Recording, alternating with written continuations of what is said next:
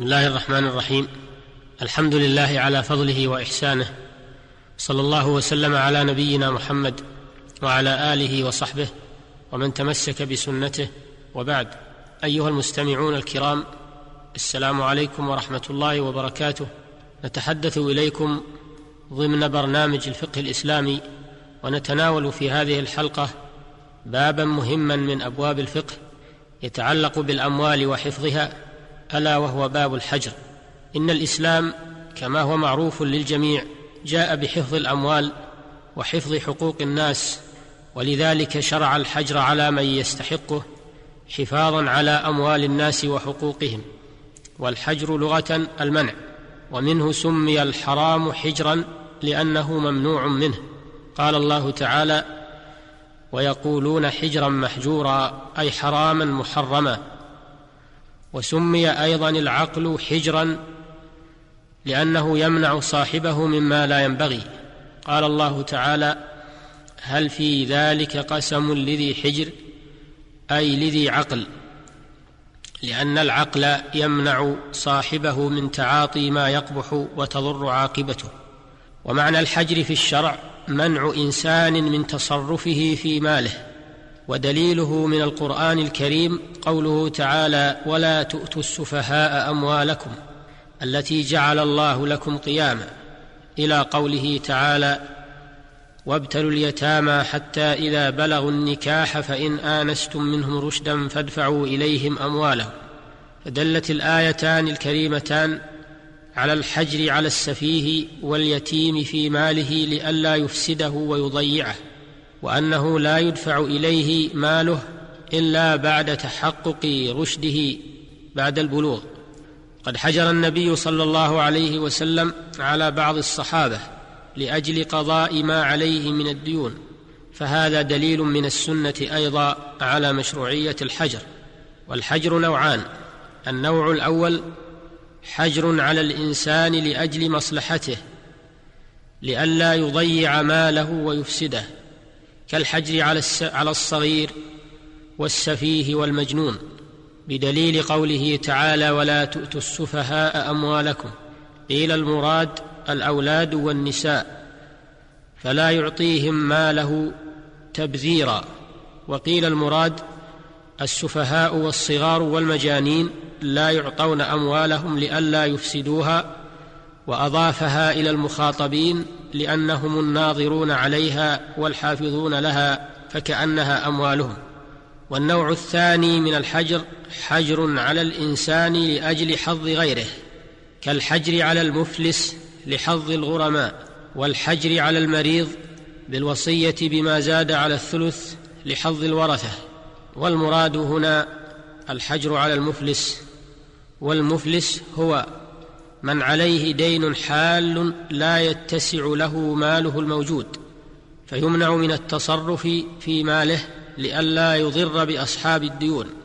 أما المدين المعسر الذي لا يقدر على وفاء شيء من دينه فإنه لا يطالب به بل يجب إنظاره وإمهاله لقوله تعالى وإن كان ذو عسرة فنظرة إلى ميسرة وفي فضل إنظار المعسر يقول النبي يقول النبي صلى الله عليه وسلم من سره أن يظله الله في ظله يوم لا ظل إلا ظله فلييسر على معسر. وأفضل من الإنظار إبراء المعسر. لقوله تعالى وأن تصدقوا خير لكم أي خير لكم من إنظاره. أما من له قدرة على وفاء دينه فإنه لا يجوز الحجر عليه لعدم الحاجة إلى ذلك. لكن يؤمر بوفاء ديونه إذا طالب الغرماء بها. لقوله صلى الله عليه وسلم مطل الغني ظلم. أي مطل القادر على وفاء دينه ظلم لأنه منع أداء ما وجب عليه أداؤه من حقوق الناس. فإن امتنع من تسديد ديونه مع قدرته على ذلك فإنه يسجن ويعزر حتى يسددها.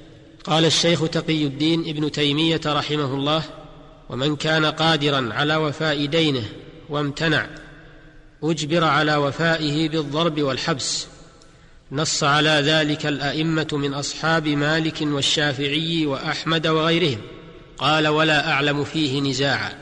انتهى. وقد قال النبي صلى الله عليه وسلم لي الواجد ظلم يحل عرضه وعقوبته. رواه أحمد وأبو داود وغيرهما. قال وكيع عرضه شكواه وعقوبته حبسه فالمماطل بقضاء ما عليه من الحقوق يستحق العقوبة بالحبس والتعزير ويكرر عليه ذلك حتى يوفي ما عليه. فإن أصر على المماطلة وصبر على التعزير فإن الحاكم حينئذ يتدخل فيبيع ماله ويسدد منه ديونه. لأن الحاكم يقوم مقام الممتنع ولأجل إزالة الضرر عن الدائنين. وقد قال النبي صلى الله عليه وسلم لا ضرر ولا ضرار أيها المستمعون الكرام مما مر يتضح أن المدين له حالتان. الحالة الأولى أن يكون الدين مؤجلا عليه فهذا لا يطالب بالدين حتى يحل. ولا يلزمه أداؤه قبل حلول أجله. وإذا كان ما لديه من المال أقل مما عليه من الدين المؤجل فإنه لا يحجر عليه من أجل ذلك ولا يمنع من التصرف في ماله.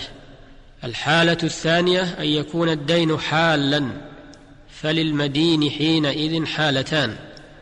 الحالة الأولى أن يكون ماله أكثر من الدين الذي عليه فهذا لا يحجر عليه في ماله ولكن يؤمر بوفاء الدين. إذا طالب بذلك دائنه فإن امتنع حب فإن امتنع حبس وعزر حتى يوفي دينه. فإن صبر على الحبس والتعزير وامتنع من تسديد الدين فإن الحاكم يتدخل ويوفي دينه من ماله ويبيع ما يحتاج إلى بيع من أجل ذلك. الحالة الثانية أن يكون ماله أقل مما عليه من الدين الحال فهذا يحجر عليه التصرف في ماله إذا طالب غرماؤه بذلك لئلا يضر بهم. لحديث كعب بن مالك رضي الله عنه أن رسول الله صلى الله عليه وسلم حجر على معاذ وباع ماله. رواه الدار قطني والحاكم وصححه وقال ابن الصلاح إنه حديث ثابت.